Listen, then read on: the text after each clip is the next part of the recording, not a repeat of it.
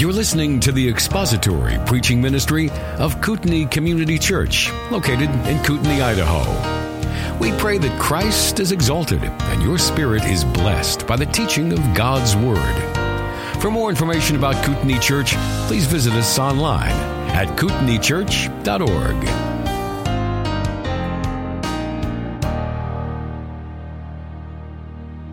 All right, we are in lesson 12, the closed canon.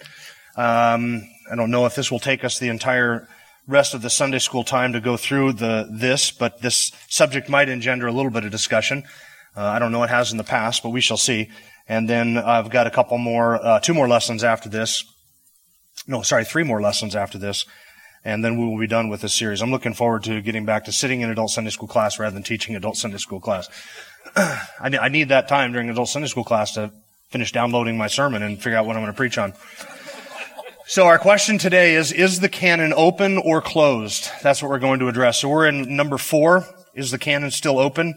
Um, Roman numeral number four in lesson 12, and that's what we're going to be talking about, is, is the canon still open or is it closed?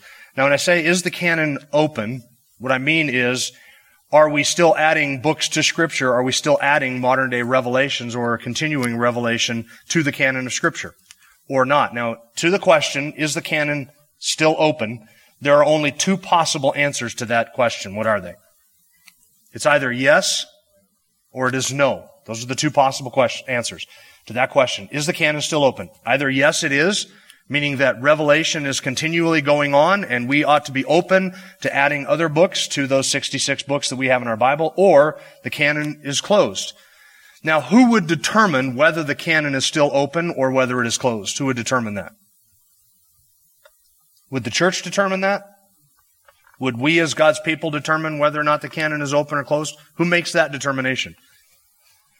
Who determined whether there was going to be a canon to begin with? And what makes it, what makes a book canonical? God is the one who determines if a book is canonical, right? So when did the idea, when did canon actually come into existence? When, when does an authoritative writing exist?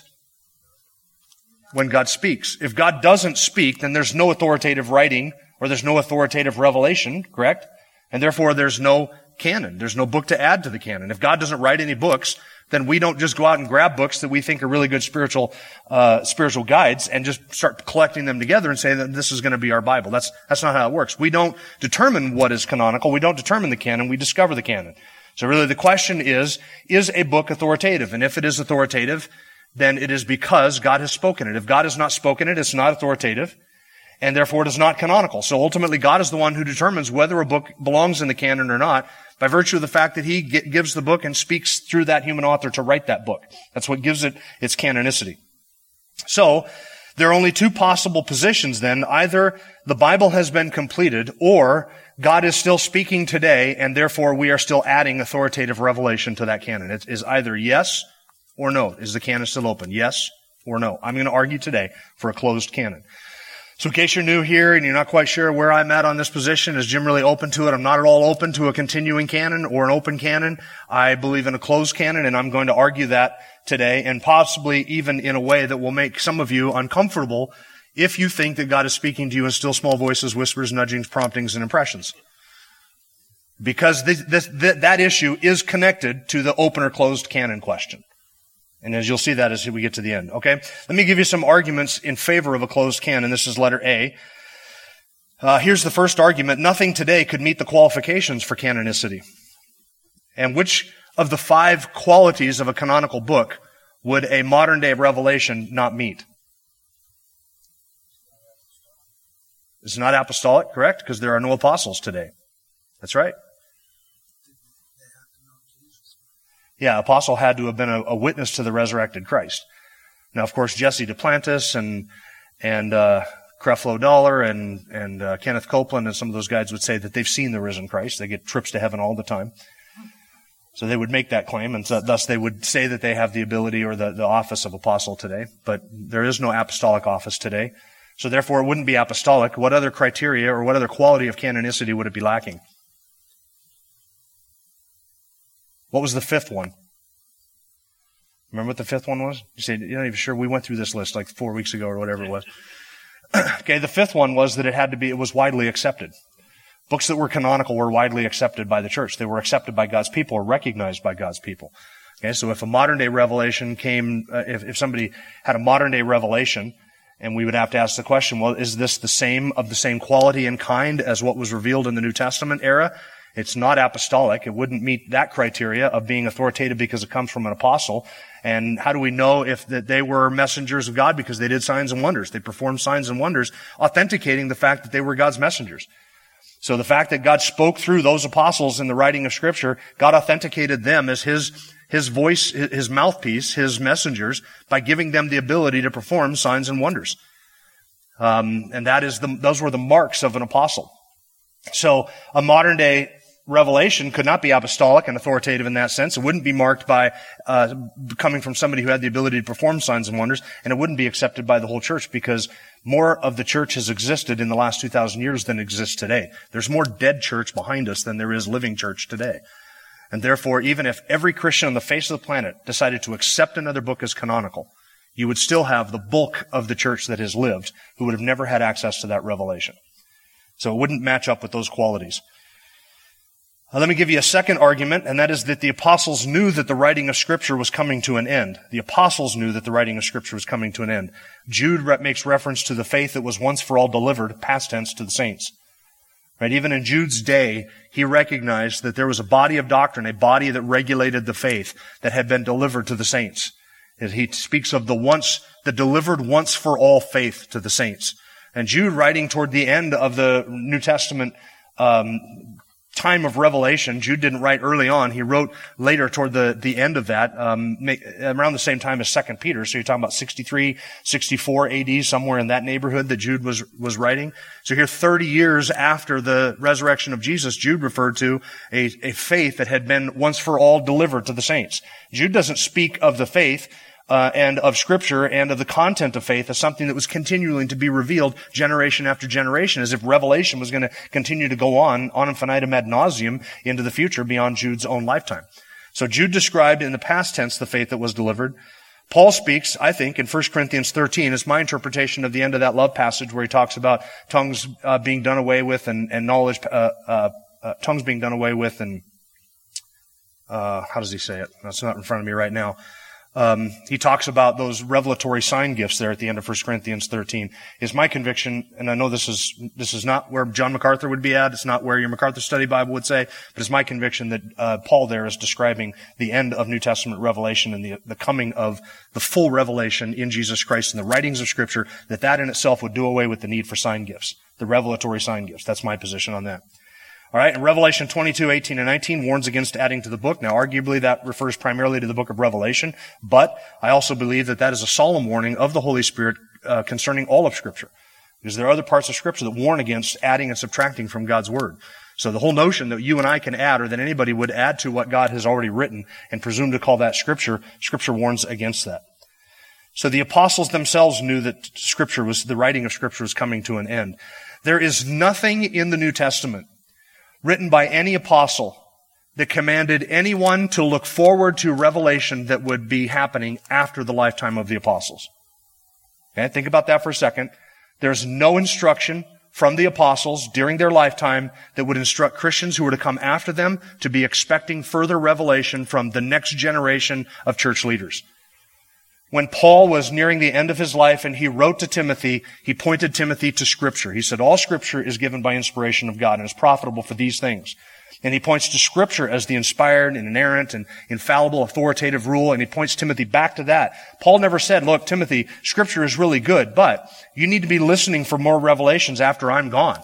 I mean, scripture has its place, but be open to what the Spirit of God may reveal in every generation to come.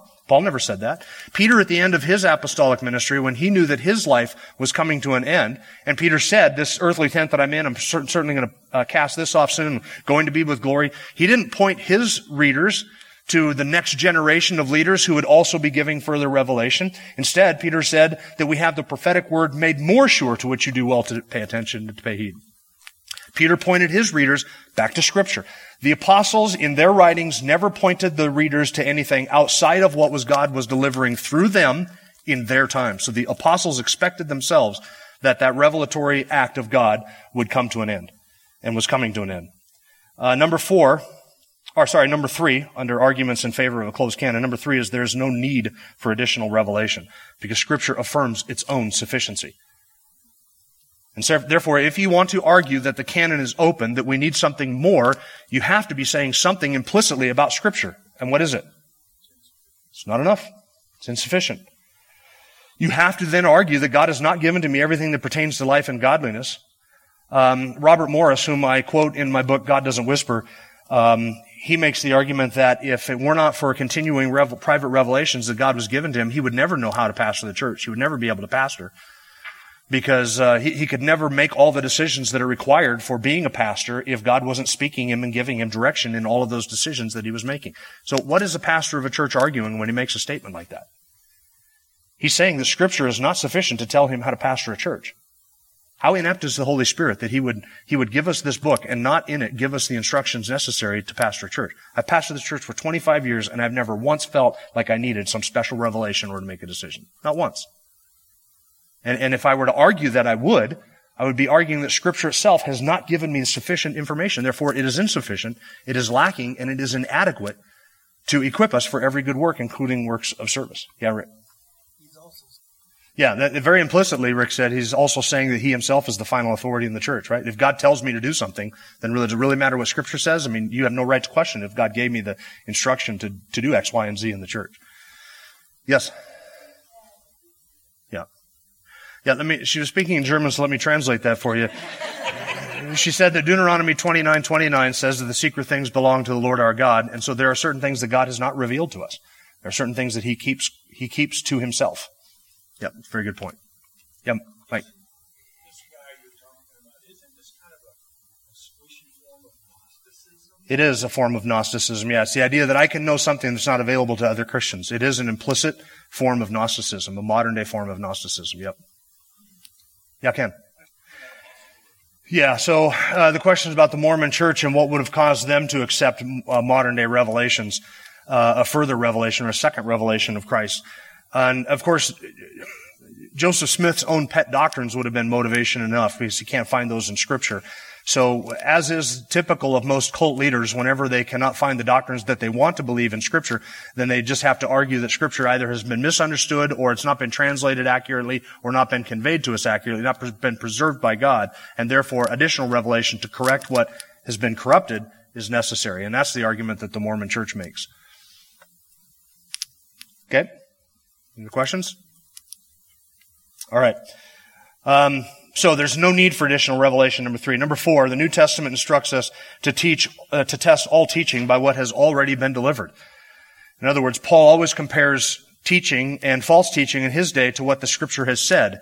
And we, likewise, 2 Peter and Jude, we are commanded and encouraged to compare uh, whatever f- new fashionable vogue teaching comes along by what has been already delivered to us. There's no instruction in the New Testament that we are to seek whatever the Spirit of God is saying in the day in which we live and whatever revelation is given and then compare false teaching with that because that, that gets you into a position where you're basically asking Joseph Smith, are your doctrines, are your doctrines in keeping with what God is saying? Well, yeah, I feel I'm speaking it to my heart.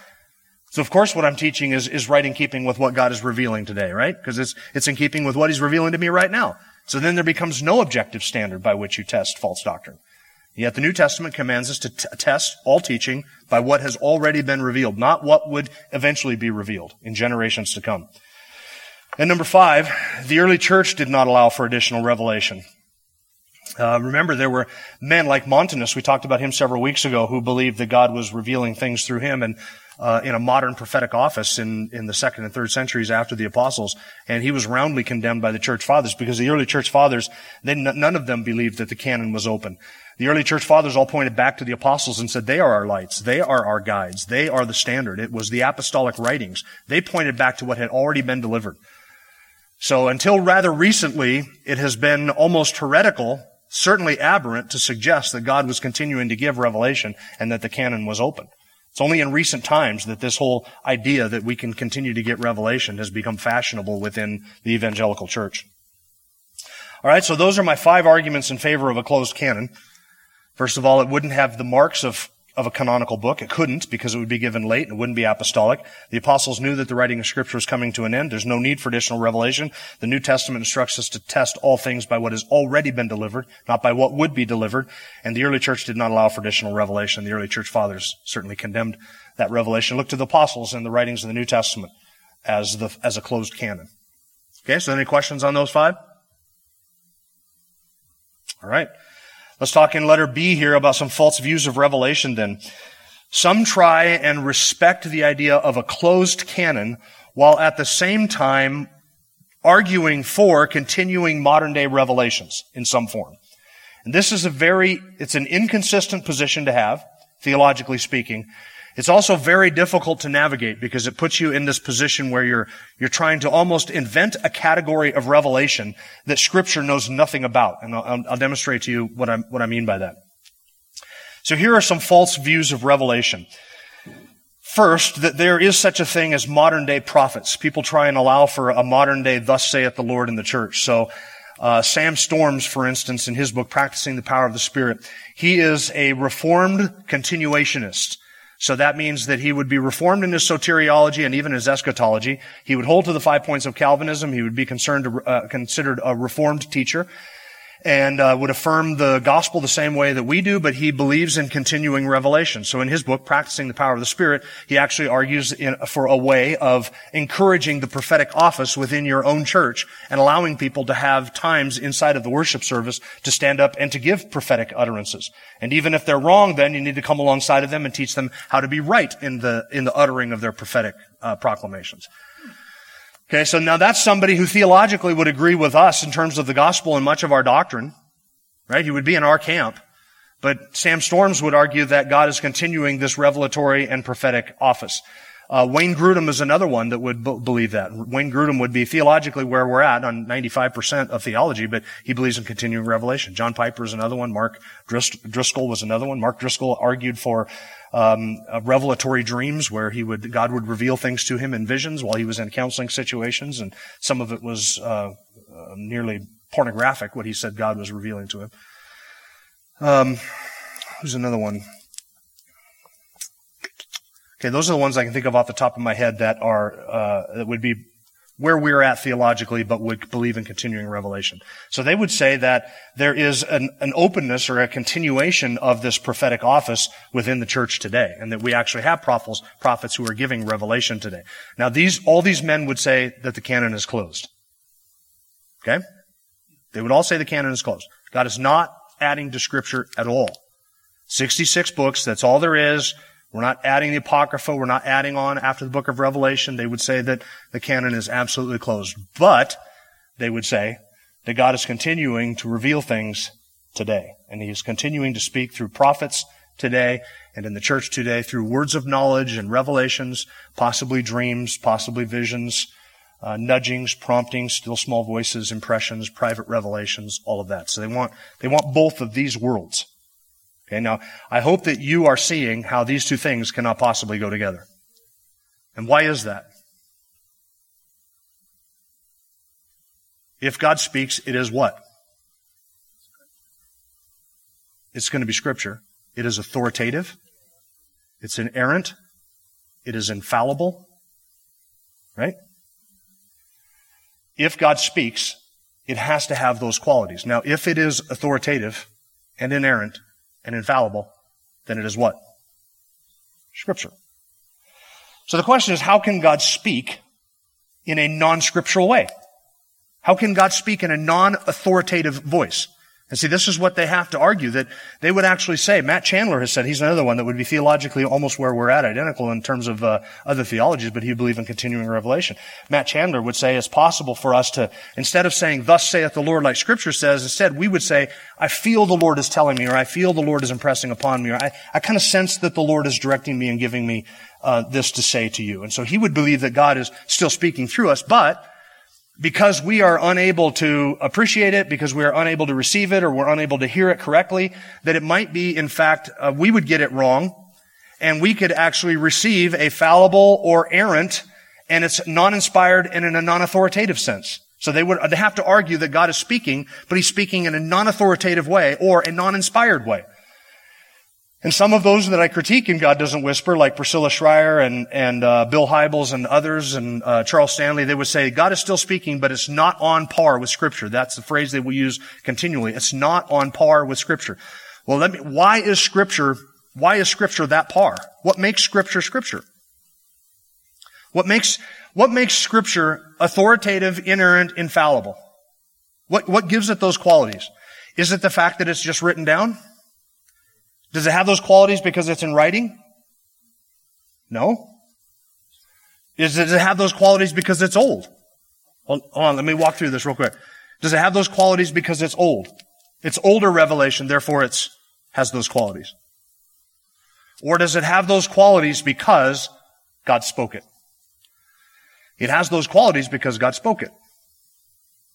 And when God speaks, it must be authoritative, inerrant, and infallible. It cannot be otherwise. God cannot speak a non-authoritative word. God cannot speak a fallible word, and God cannot speak an errant word. And therefore, scripture is infallible, inspired, and inerrant, and authoritative if it has those qualities because God spoke it. And God cannot speak a non-authoritative, errant, and fallible word. Then tell me how it is that God can continue to speak and yet it not be on par with scripture. See, in order to hold to both of these, they have to create an entire category of revelation that scripture knows nothing about. Scripture knows nothing about errant revelation. Errant God speaking. God speaking fallibly, where he just, he gets it wrong once in a while. He tries his best, but he gets it wrong. Scripture knows nothing of that category. Scripture knows nothing of a category of prophets that are from God and speak for God, but are inaccurate. Get it wrong sometimes. They hear it wrong sometimes.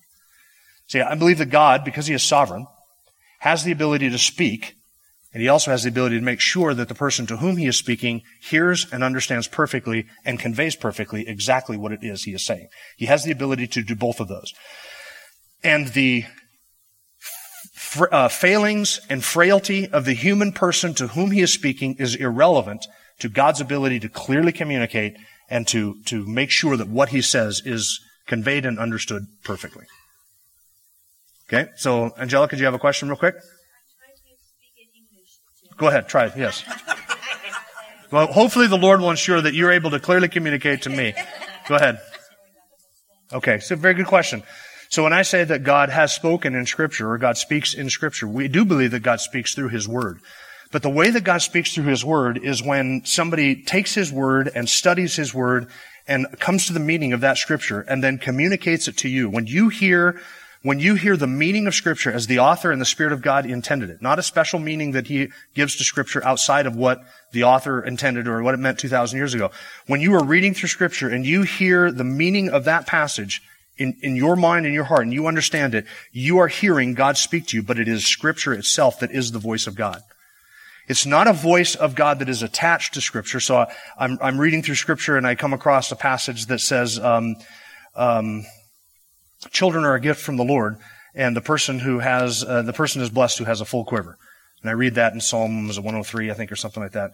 Uh, and I read that passage, I think, there's the word children that really spoke to my heart. I think the Lord is, is leading me to an, start a children's ministry. Was, is that what that meant back then? No? Okay, so if it didn't mean that back then, it doesn't mean that now. What does it mean now? It means that children are a gift from the Lord, and the one who has those, that is one way that God blesses those people. So when I read that passage and I understand what God is saying, I'm hearing the voice of God, but through scripture because I'm understanding the text. The text itself is the voice of God. So when I say there's no modern day prophets, I'm not saying there's no modern day teachers, nor am I saying that God no longer takes His word and ministers to our heart, sanctifies us and uses His word in our hearts, because I think that He does. If I believe that God didn't do that, I would never preach another sermon. Because my only hope is that in the, all the effort that I put forward on a Sunday morning to prepare for a Sunday morning, that I'm, I'm, expecting and hoping and trusting that God is going to take His word and what He said and wrote back then, and that He is going to take that word and apply it and use it in the hearts of everybody who is here. That's my prayer and my hope. So God is speaking through the mouth of the preacher or teacher because He's speaking through the word. And so long as the preacher is accurately communicating what God said, God is speaking through that to the person who hears that. But the message is the same. The application might be different, but the message is the same. So I'm not saying God doesn't use modern day teachers or modern day preachers. I'm saying God is not continuing to give revelation that is outside of, apart from, and different than scripture today. That makes sense to help clarify that? Okay. Any other questions on that? Yeah. Oh, hold on right here. Yeah, so the two witnesses in Revelation. So I, I think, let me rephrase the question, see if I'm, a, I'm asking it correctly. Does that mean that God is never going to speak authoritatively in the future? That's, yeah, that's, that's the bottom, that's underneath your question, right? Um, I don't necessarily, the, the idea that there is a closed canon today does not mean that God cannot give further revelation at a future time that is authoritative, inerrant, and inspired. I think that during the millennial kingdom, during the earthly kingdom of the Lord Jesus Christ, that there will be uh, some sort of revelatory office at that point. Um, whether the two prophets in Revelation are are new prophets in the sense of, of, of an Old Testament prophet, or whether they are just men who stand up and preach, um, I don't know. I don't. I don't know that I would have to say that. I don't know that we'd have to say that that is additional revelation. But Joel's prophecy that young men will dream dreams and old men will have visions, and that the Lord will speak in the coming millennial kingdom. I mean, I don't know how the Lord Jesus Christ ruling on planet Earth can speak in a non-authoritative, errant way. So it, it, it, might be that God would give further revelation in the millennial age, in the kingdom age. But all we're talking about now is in this age, until that coming kingdom, should we believe that there is currently revelation being given, or that there has been additional revelation since the time of the apostles? And I would say no. Yeah, their coming is specifically promised in Scripture. Yeah. Right. Yep. Good point. It, wouldn't be justified to say because God has promised another, if, if those two revelation prophets are actually authoritative, inerrant prophets in that sense, the fact that God has promised that those two men would come does not give me justification to say that I'm speaking or that God's speaking to me. Um, yeah, Aaron. Yep. Yeah, that's right. Back, um, was a year ago now, we did discuss, discuss the difference between illumination and revelation. Revelation is the, is the act of God giving content, revealing truth. Illumination is the act of God opening our eyes and our hearts. It's not scripture that needs to be illuminated, but our hearts and minds need to be opened and illuminated to understand and see what is there. And so that's, that's the two different functions of the Spirit of God. One is revelatory, one helps us to understand what has been already revealed. Yeah. Jess, did you have a question? Yeah, the question is if a continuationist is, says that they have sign gifts and they're giving continuing revelation, wouldn't that be a form of Gnosticism? And it, it would be a form of Gnosticism, yep. Okay, any other questions? Let me pause for a moment and say, I know that there are a lot of people that are new here that have come either since last September. Um, if you are new and you want a copy of uh, God Doesn't Whisper because you don't have it yet, you're free to take a copy, see me afterwards. I'll make sure you get a free copy of that book. Um, that because of a generous donor who made that possible. So uh, I realize that there are people who've come since September when we gave those away. And I deal with this issue in this continuing revelation in uh, greater detail in that book. All right. Any other questions about that before we move on? Okay. So, one false view of Revelation is the notion that there are modern day prophets, people within the church that God has raised up who are giving continuing revelation. And of course, they have to invent, again, a category of prophecy and prophet, an office within the church that is errant and fallible and can get it wrong. And this is an idea of prophecy that is imposed on scripture from outside, not something that scripture itself teaches. Under the Old Covenant, in the Old Testament, if a prophet got it wrong, he was stoned. And now today they want to say, well, yeah, but in the Old Testament you had to have 100% accuracy, but not in the New Testament. In the New Testament you can get hit or miss. You, you 10, 20% accuracy and, and that's pretty good for a New Testament prophet. Do you see anything like that in scripture? That you can have that kind of inaccuracy in, in a prophet? Why, why would I think that the office of prophet has deteriorated since the Old Covenant? Is there anything about the New Covenant and what we are given in the New Covenant that is inferior to the Old Covenant? No. But they have to argue that the office of prophet is not nearly as good. God was able to speak perfectly under the old covenant, but now you get to the new covenant, the fullness of revelation in Jesus Christ. And now our prophets are just, they, they're hit or miss. Sometimes they get it right, sometimes they get it wrong. Now they're hit or miss. So you have to, you have to invent, in order to hold on to closed canon and modern day revelations, you have to invent an office of prophet that scripture does not describe, and you have to invent a view of God's revelation that scripture does not describe namely that God can get it wrong. All right. Second, uh, the voice of God in private revelations. That's number two, and we've already talked about that. Um, all right. Letter C, the implications of an open canon. Before we move on to that, are there any questions or comments on that issue? We're all good on private revelations? Yes. That's all right. It's the only one asking questions today, so it's good. Cessationism. So cessationism is the belief that it's not the belief that all the gifts of the Spirit have ceased. It is the belief that certain gifts of the Spirit have ceased. Namely, the miraculous or the sign gifts and the revelatory gifts that were part of the New Testament church. That those gifts have ceased. Okay, so I'm, this is the difference between a continuationist and a cessationist. So I am a reformed cessationist, meaning I would affirm the reformed doctrines of the Christian faith, while at the same time believing that the sign gifts, namely word of knowledge, prophecy, um, the apostolic gift, that, that those gifts are no longer given. Now listen, unless you believe that there are modern day apostles, you are a cessationist. Even if you believe, see, Matt Chandler, um, who are the other ones I named? Wayne Grudem, they would not argue that there are modern day apostles today. And they would say, but we, we're not cessationists. Well, hold on a second. Apostles were a gift to the church, right? If God is no longer giving us apostles, then that gift has ceased, has it not? If that gift has ceased, then you believe at least one gift of the Spirit has ceased. And if you believe that at least one gift of the Spirit has ceased, then you are a cessationist. So the difference is not whether or not you're a cessationist. The difference is how many of the gifts do you think have ceased? And I think that all of those gifts related to the authority and the establishing of the church, namely the gift of apostle, the gift of prophet, word of knowledge, the revelatory gifts, the ability to do miracles, to heal, the gift of healing, those gifts are no longer given. And so therefore I am a cessationist. But it doesn't, some people say, well, you're a cessationist. You don't believe in the gifts of the Spirit. And then, well, hold on a second. What gifts of the Spirit are you talking about? All the gifts of the Spirit?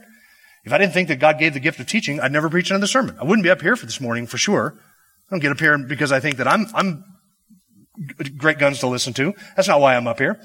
But if I didn't believe, I see the gift of the gifts of the Spirit in everybody that is here in the various spiritual gifts. So I don't believe that all the gifts have ceased, but I do believe that the revelatory gifts have ceased. Why? Because there's no longer any need for revelatory gifts. We have what has been provided for us in Scripture, and it is sufficient. Okay, very good question. All right. Implications of an open canon. So this is arguing for a closed canon in a bit of a different way.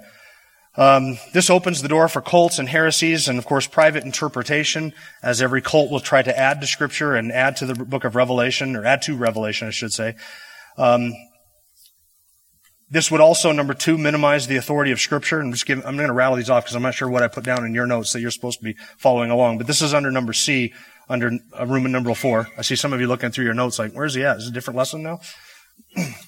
okay, so the implications of an open canon. It opens the door for cults and heresies and false doctrine. Second, it minimizes the authority of Scripture because it, it ends up inevitably placing something on par with Scripture. I had a, a pastor friend who used to pastor a different church here in town, and we'd get into conversations about private revelations once in a while, and, and he would say to me, Scripture is great, but I just need the Lord to speak to me something fresh. That was a word he used one time. And I stopped him right in the middle of the sentence. I said, hold on. I said, Wait, fresh word from God? Fresh? What does that say about your view of Scripture? Well, I, you know, it's something new for me. Some, something personal to me. Script, what? Scripture, God didn't have you in mind when he gave you 66 books of the Bible? You, you need that? You need something else rather than, you need, you need something fresh to you? Something personal for you? Scripture is not enough? See, and it ends up, and listen, inevitably, and I, I think I have yet to see that this, I can't think of a single time that I have seen this principle fail. But inevitably, if somebody believes that God has spoken something to their heart that contradicts Scripture, they will every single time go with the fresh, personal, new revelation and not Scripture. They will find a way of making Scripture conform to what they think God is speaking to them fresh in the moment. I have yet to see that prediction fail. Every single time the private personal revelation goes right up on par with Scripture. And inevitably it cannot, because how can God speak a non authoritative word? So if He's speaking to you and you're convinced you heard from God, and yet it contradicts Scripture, guess which one gets folded up and packed away first? It's not the personal, fresh, private revelation that you got in your prayer closet. It always ends up being Scripture. All right, number three, it nullifies the criteria established for Scripture. Now, if God were to add to the canon today, we would end up having a collection of books that have been accepted by the church forever, well, not forever, but you know, for 2,000 years, and we'd end up having a collection of writings that have been accepted by Christians as of late, recently, today, and maybe for a future generation. You'd end up having a collection of apostolic writings, you'd have a collection of non-apostolic writings. You'd end up having two separate canons with two different marks of canonicity, wouldn't you? What we can say of the New Testament is that all the marks of canonicity, that God spoke it, it's authoritative, it's inerrant, it's apostolic, it's accepted by the church, all of that applies to the New Testament. But then if God gives us additional revelation that is also authoritative, we'd have to say, well, it's not apostolic and it's not necessarily really, really authoritative and it really hasn't been accepted by the church for 2,000 years. So that's that collection of books and then we have this collection of books. So then you have really two standards or two different groups of markings of canonicity. You have two different collections of books in that, in that way. Does that make sense? We wouldn't have consistency between those things that we say God has spoken. So the canon is closed. And if you say then, but yeah, it's closed, but God is still speaking, then you do not believe in a closed canon. You cannot. And if you think that you can, you do not understand the nature of divine revelation. The nature of divine revelation is either continuing or it has ceased. If it is continuing, the canon is open. If it has ceased, the canon is closed. So there's only two options. Canon is open, the canon is closed. And it comes back to how you think that God speaks and how able you think he is to speak and clearly communicate. All right. Any questions? I think we're done. Let's, we already answered the what if under number five. What if a document from the apostolic age were discovered and we could certify its authorship and believed it came from Paul? We could certify that. Would we accept it as canonical? We already discussed that in a previous lesson. So, um, are there any questions on that issue? Anything we need to discuss? Go ahead, Angelica. I know you're wanting to ask a question. That's okay. Yes. Yeah. A lot of her, her point is that a lot of, of teaching within the church is sentimental. Uh, the sentimentality. There is an appeal to the sentimentality, to the emotions and the feelings. And we do live in a very feelings and emotionally oriented age. And the church has bought into a lot of that. So a lot of people want to believe what God is speaking to them fresh because, I'm, look, I, when I say that God is no longer speaking today, not through nudges, promptings, whispers, still small voices, one of the very first and most vehement objections that I get is from people who are angry with me because I have robbed them of their personal connection to God. I'm not really robbing you of any kind of personal connection if you never had that connection to begin with. But if you simply, people feel like they have this connection with God, that God is speaking to them in this way, and this is their personal, their bat phone, their, their connection right to headquarters.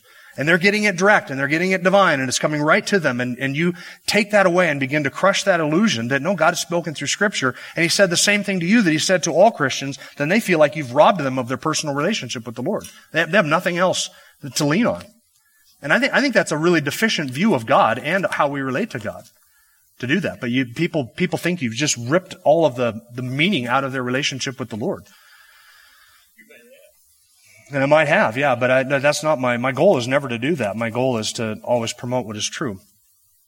So, look, if, if God is not, uh, I said this in the book again, so I'm just repeating myself, but if God is not speaking, you cannot hear him.